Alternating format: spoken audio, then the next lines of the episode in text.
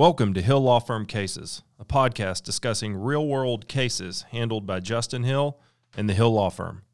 For confidentiality reasons, names and amounts of any settlements have been removed. However, the facts are real, and these are the cases we handle on a day to day basis.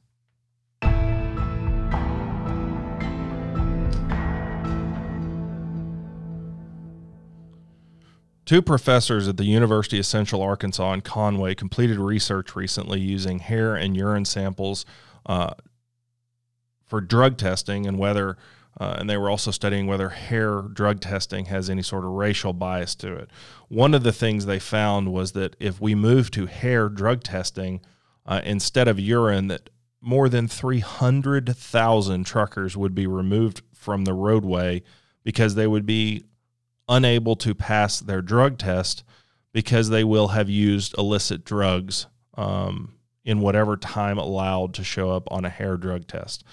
Uh, the the the authors were asked to do this by a trucking industry association because the trucking industry associations were considering hair drug testing, and this really shocking uh, finding came out of their their research that basically said that urinalysis is insufficient to really pick up uh, illicit drug use after some amount of time. And if we really want to crack down on people that think it's okay to drive 80,000 pound vehicles and also use drugs, that we should use uh, hair analysis. Now, the obvious import for the industry is we can't lose 300,000 drivers overnight.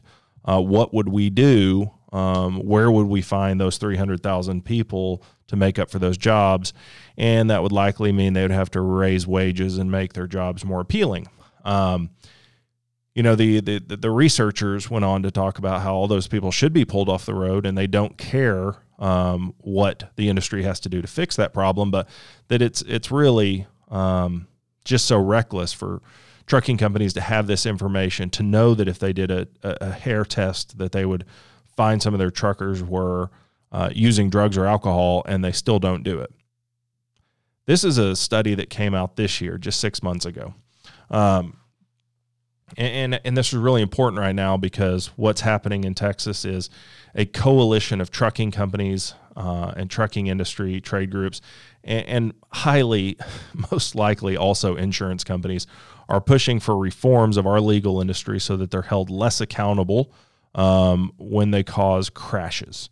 So, Texans for Lawsuit Reform and the Trucking Association here in Texas have teamed up, and they say that that lawsuits and people injured on the road are putting them out of business. Uh, Texas doesn't even have close to the highest uh, trucking insurance premiums, but the trucking industry is saying we can't afford these premiums, so we have to get legislative changes to our legal system. It's it's it's worth noting that they're not discussing uh, changing the way insurance is handled in Texas. They're not discussing uh, changes to their own industry that allows for uh, a lot of trucking crashes in Texas that involve texting and driving and alcohol related driving and lots of really egregious gross negligence uh, almost criminal. I mean, it is criminal, but almost homicidal behavior. I mean, if you're behind an 80,000 pound vehicle and you're texting and driving or drunk, um, you know that you've got a really high likelihood of hurting somebody or killing somebody. But the industry isn't trying to address that. What they want to do is say, hey, um, legislators, please shield us from lawsuits because we're not self regulating. Uh, which is leading to a lot of bad lawsuits and a lot of injured and killed Texans too that people forget to talk about. So they want the legislator to fix it. You know, just just for some background information, Texas has had an explosion in the oil and gas industry, which has led to an explosion in the support industry for that, uh, supporting oil and gas, and a lot of that is trucking. Um, so we've had a lot more trucking lawsuits filed, but we've also had a lot more truckers on the road, which means more truck crashes, which means more injured people and therefore more lawsuits. So you have the industry talking about truck crashes uh, and the lawsuits associated with those going up, but they're not talking about that it's it's just kind of normal uh, what you would expect when you have an explosion in the trucking industry, you're going to have an explosion in trucking crashes. And when insurance companies are deciding whether to settle those cases, uh, well, they don't ever really do the right thing. So that leads to lawsuits against the trucking companies. So trucking companies should be asking for some reforms with the insurance industry, but instead they just want to stick it to Texans who've been injured. The Federal Motor Carrier Safety Regulation or Federal Motor Carrier Safety Administration puts out a lot of data. Uh, I mean, really, they're an incredible resource if you want to know anything about highway safety, vehicle crashes, 18 wheeler crashes, and the like. Uh, they put together a lot of information, and and their most recent data on crash facts was from 2018, and I kind of wanted to cover some of it. You know, their annual edition of large truck and bus crash facts uh, just covers sort of all the statistics related to what compiled in 2018. They pull that information from the Fatality Analysis Reporting System uh, by NHTSA. They pull information from the General Estimates System, uh, also maintained by NHTSA, Crash Reporting Sampling System, or CRSS, which is also NHTSA, and the Motor Carrier Management Information System, or MCMIS crash file, uh, which is ma- maintained by the FMCSA. Um, they they pull a lot of this information. They specifically track information relating to types of crashes, types of vehicles involved, um, what happened to people, and what happened to drivers in crashes. So some of the trends that they noted uh, was that in 2018, 5,096 large truck and bus crashes were involved. Uh, large trucks and buses were involved in fatal crashes, which is only a 1% increase from 2017, um, but it's a 48% increase from 2009.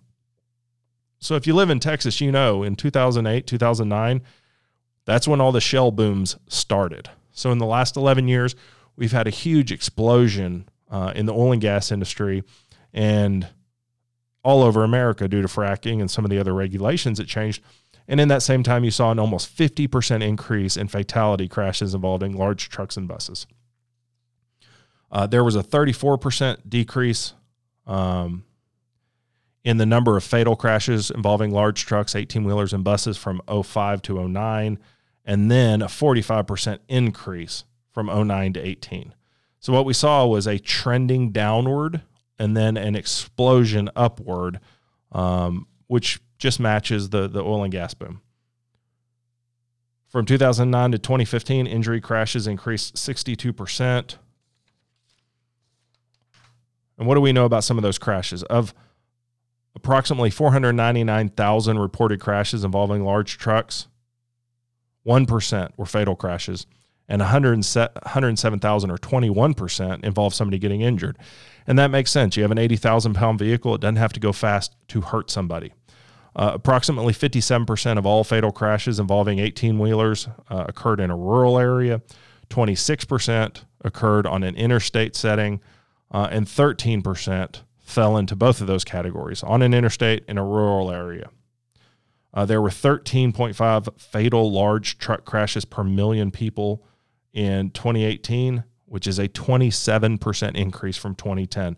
So, what we're seeing is the number of fatality and injury related crashes has steadily been going up, um, you know, somewhere between four and three and 5% a year. Uh, and, and that's going to lead to an increase in claims on insurance policies. In 2018, there were 1.2 1.12 fatalities in fatal crashes involving large trucks. The majority, 82%, were people that were not in the large truck. So, big truck hits passenger vehicle, passenger vehicle takes the brunt, and those people get hurt. And then some other things I thought were interesting. From 2015 to 2018, the number of large trucks weighing between 10 and 14,000 pounds in crashes increased 330%. So we're not talking the fully loaded 18 wheeler, we're talking about some of the smaller uh, commercial motor vehicles. And, and you see that across the spectrum. You take away some of the 18 wheeler, 80,000 pound vehicles, and some of the smaller commercial vehicles, the rate of crashes increased significantly over the last five years.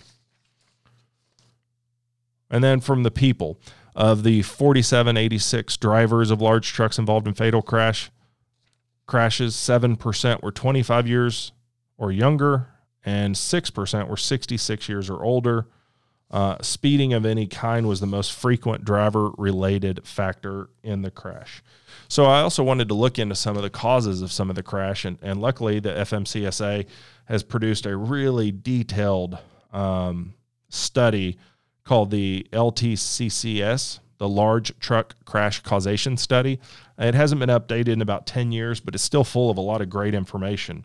Um, basically, what they said was they took factors uh, that are most likely to increase the cause of a crash uh, or increase the risk of a crash, and they included them as causation factors for this data collection um, focus only. So, what they did was they analyzed 963 crashes over a 33 month span. And what would happen is in 17 states, they had people on the ground who would go out and investigate uh, crashes as soon as the crash occurred. So, they would send their own researcher uh, and a state truck inspector out to the site of a crash. They would do their own investigation. They'd go through logbooks and witness statements. They'd look at the scene. They would track weather conditions. They would collect over a thousand different elements on the truck, the driver, the other vehicles involved, the roadway conditions, and everything to try to compile some information about large truck crashes in the United States. Uh, during that 33 month study, uh, there were approximately 120,000 fatal and injury causing crashes involving large trucks nationwide.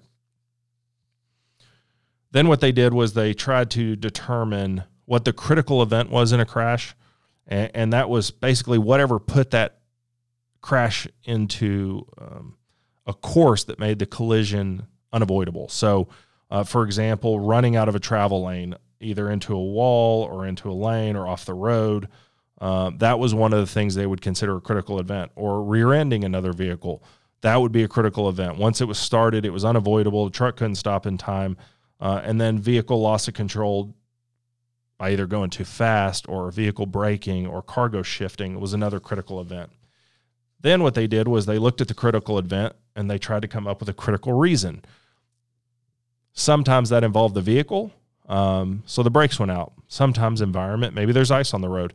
Uh, but the vast majority of them they decided had to do with the drivers themselves. And then they categorized those crashes by driver critical reasons.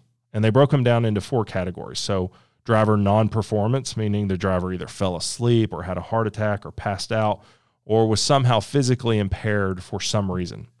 Uh, driver recognition was another one. And this was that they became inattentive for some reason. It could be texting and driving, some sort of um, distraction in the vehicle, or they just didn't observe a situation fast enough or adequately enough to come to a stop. There was driver decision making. Um, in those cases, they categorized as driver decision making. They said the driver drove too fast for the conditions, or followed too closely, or, or uh, you know, didn't recognize the weather or something like that. And then the last one was driver performance. And in these, they said basically the driver either overcompensated or they panicked or they just exercised poor judgment in the situation. Of the hundreds of associated factors related to these crashes, the top 10 factors they decided were causative of large trucks uh, crashing and their drivers making bad decisions uh, were brake problems, uh, traffic flow interruptions, so either congestion, a previous crash, stop and go traffic, uh, prescription drug use was very high, uh, traveling too fast, uh, unfamiliarity with a roadway, roadway problems, required to stop before crash, so a traffic con- control device or crosswalk, uh, over the counter drug use, inadequate surveillance, and fatigue. I mean, so let's think for a second of the 10 factors coded for large trucks and their drivers being causative of a crash that injured or killed somebody, two of the top 10 factors were drug use. I mean, that's that's crazy to think about. So, um, yeah, I mean, it's it's just it's it's it's pretty off-putting. Um, then some of the other associated factors that they really walked through um, in their report was how prevalent some of these issues were. So we talk about uh, over the counter drug use. That was noted in 17% of their 963 crashes that they um, evaluated. Illegal drugs were in 2%, alcohol was in 1%, um, external distraction was in 8%. So you get a lot of avoidable, um, a lot of really avoidable issues are causing and leading to the crashes on our highways that kill thousands of people every year, that injure hundreds of thousands of people every year, uh, taking away people's livelihoods, taking away their loved ones, changing their lives. And instead of talking about how to make our roadways safer, we're talking about how to protect uh, the insurance industry. And, and I think that's a real disservice to all of us. Um, that really know a lot of good trucking companies as well. Um, you know, the, the good companies are harmed by the bad companies, and the bad companies are the reason that insurance rates are being driven up. And and if a bad company gets bankrupted by a lawsuit, that that is the way that we have regulated that bad company. Um, if they're putting drivers on the road who are on their phone or on drugs uh, or don't have a license, of which I've handled all three of those types of cases. I've had handled cases where a driver was unlicensed and his company kept paying his tickets because he said he was going to get licensed eventually. Those types of companies should not exist. Uh, their good drivers will have no problem finding a job. Their bad drivers and unlicensed drivers shouldn't be on the road anyway. And if they're a company that doesn't focus on safety, even though they allow, uh, you know, eighty thousand pound vehicles on the road going seventy miles an hour, uh, they shouldn't they shouldn't be in that industry. They should let the good companies pick up that market share, hire their good drivers, and and follow good safety protocols. So we're going to continue to talk about this. Um, you know, as our law firm has represented uh, many injured people injured by 18 wheelers through no fault of their own, we think it's really important uh, that the right to trial by jury be preserved. Um, and, and if there are some changes and tweaks to be made, I think everybody is always open to those discussions. Uh, but we should not be shielding 18 wheeler companies and bad companies and bad drivers uh, from the harm that they caused, uh, you know, to our fellow Texans. So stay tuned. We'll talk about it more, uh, and we'll see you next time on the next episode of Hill Law Firm Podcast.